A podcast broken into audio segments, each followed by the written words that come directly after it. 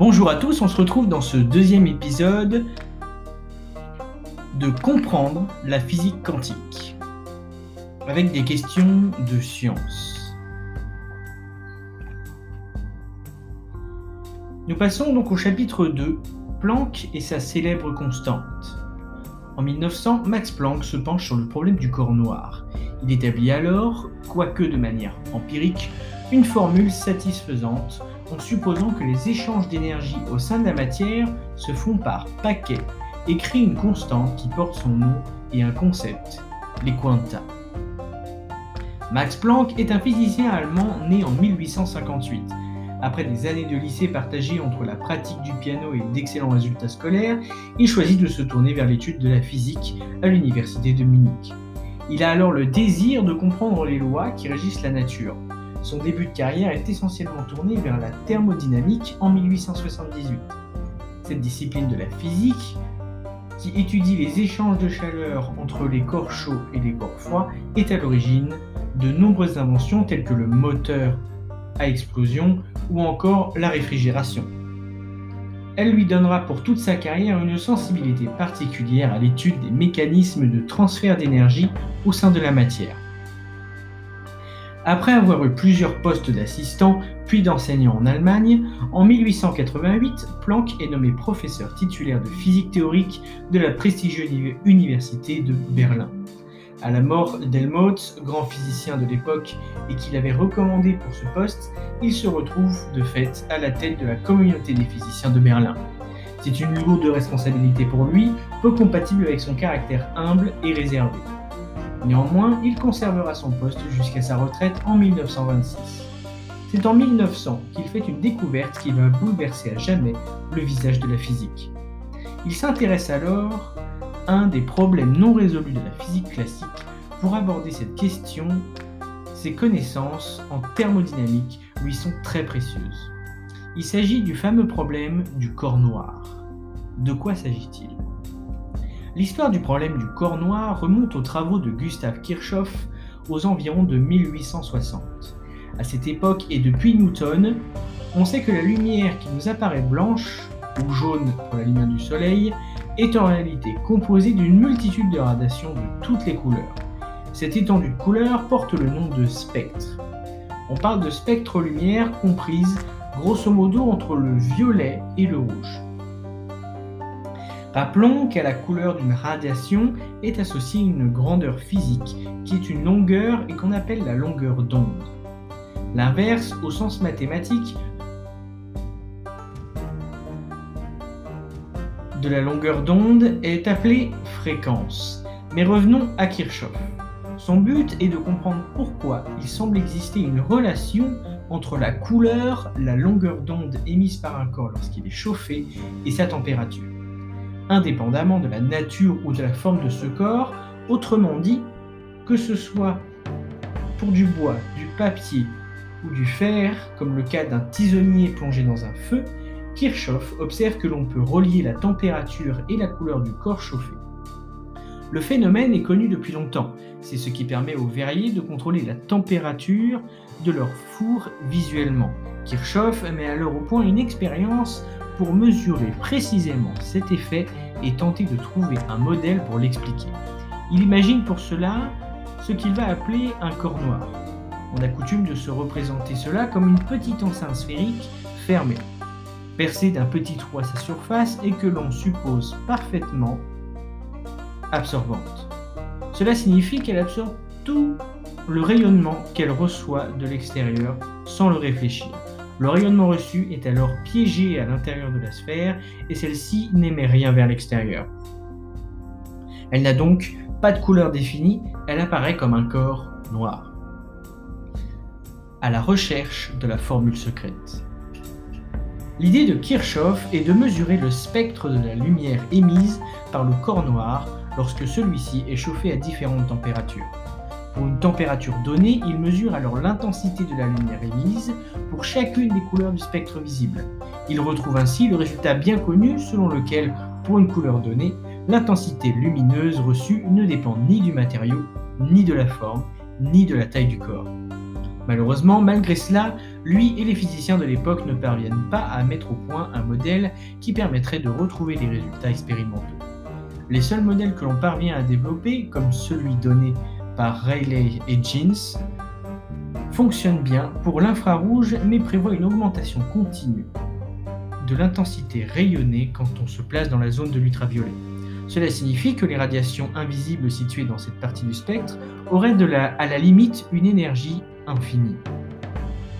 Concrètement, en observant son four, le verrier serait littéralement carbonisé par les radiations ultraviolettes qui en émanent. Ce constat d'échec de la théorie porte le nom de catastrophe ultraviolette. C'est en s'y attaquant que Planck va entrer dans l'histoire. Dans la foulée de Kirchhoff, peu avant 1900, il se saisit de la question à ce moment-là, la mise au point d'un dispositif réel de type corps noir est cruciale pour les industriels européens qui mènent entre une course pour mettre au point les meilleures ampoules électriques. Pour eux, le corps noir doit servir d'étalon pour élaborer une ampoule qui met un maximum de lumière tout en dégageant un minimum de chaleur. À Berlin, un institut est même construit spécialement dans ce but et rassemble de nombreux scientifiques. L'un d'eux, Wilhelm Wien, a récemment établit une formule dite loi du déplacement, qui énonce que le pic de luminosité du rayonnement du corps noir se déplace vers le bleu à mesure que la température augmente. En plus de cette loi, Wien propose un modèle pour reproduire la courbe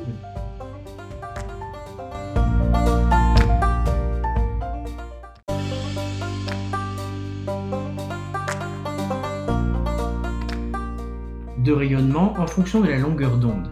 Cette loi correspond bien au résultat des expériences pour les courtes longueurs d'onde, mais pas pour les grandes longueurs d'onde. À la différence de Wien et de Rayleigh, Planck est décidé à trouver une loi qui conviendra à toutes les régions du spectre. Cette découverte va se faire en deux étapes. La première consiste à faire trouver une formule qui est en accord avec les résultats expérimentaux. Planck y parvient assez rapidement à force de tâtonnements numériques. La deuxième étape consiste à démontrer la formule qu'il a obtenue. Étant donné sa vision déterministe de la science, il rejette toute approche statistique du problème. Ses premières tentatives ne sont malheureusement pas concluantes, il doit se résoudre à changer de stratégie s'il veut réussir. Naissance du quantum. Pour parvenir à ses fins, Planck fait appel aux travaux réalisés dans les années 1870 par le physicien Ludwig Boltzmann. Celui-ci a développé ce que l'on appelle une théorie cinétique des gaz. Son but est de retrouver les propriétés macroscopiques des gaz pression, température et énergie en effectuant un raisonnement statistique. Schématiquement, cela consiste à considérer un gaz comme un ensemble de molécules microscopiques, un ensemble de microbilles en mouvement dans une enceinte et de modéliser leur collision entre elles et avec la paroi. Boltzmann retrouve uniquement par des calculs des résultats de mesures issus de l'expérience. Planck a l'idée de faire de même avec le corps noir. Seulement, au lieu d'un ensemble de molécules, il considère un ensemble d'oscillateurs, qu'il imagine comme autant de ressorts microscopiques en agitation thermique à l'intérieur de l'enceinte. Chaque ressort oscille avec une fréquence déterminée par le nombre d'allers-retours par seconde que Planck identifie à la longueur d'onde du rayonnement.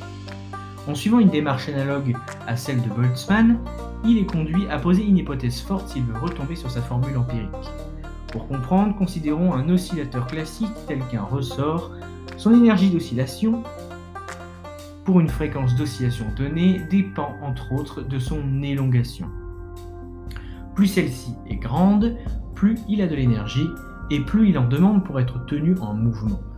On montre en physique classique qu'il y a une relation de proportionnalité entre l'amplitude et l'énergie du ressort. Dans le cas de Planck, ces ressorts se comportent de manière étrange. Leur énergie d'oscillation ne peut pas vendre, ne peut pas prendre n'importe quelle valeur. Seules certaines valeurs sont autorisées.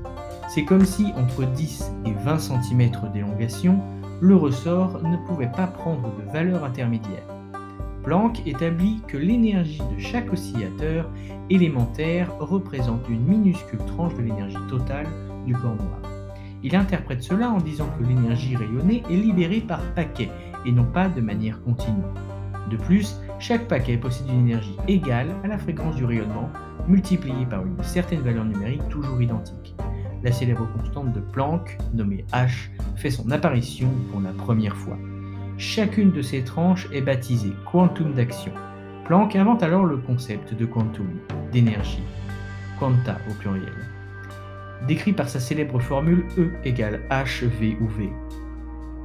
La lettre grecque nu désigne la fréquence du rayonnement. La physique quantique est née. Pour ses travaux sur le corps noir, Max Planck reçoit le prix Nobel en 1918. En 1948, l'équivalent du CNRS allemand est nommé en son honneur, Institut Max Planck. Qu'est-ce qu'il faut retenir?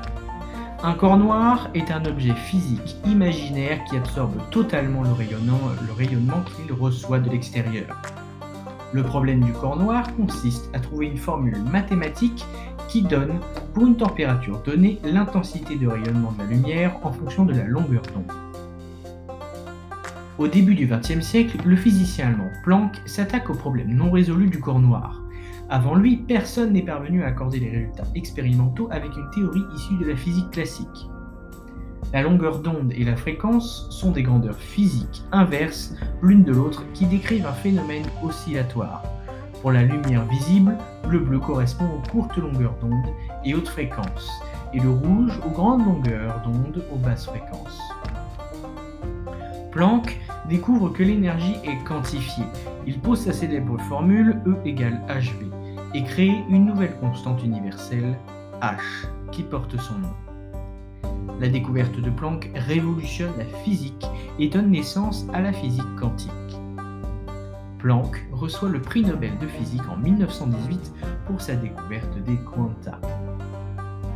C'est terminé pour cet épisode d'aujourd'hui sur Planck et sa célèbre constante. On se retrouve prochainement pour, pour le prochain épisode, tout simplement, qui sera Einstein et le quantum des lumières.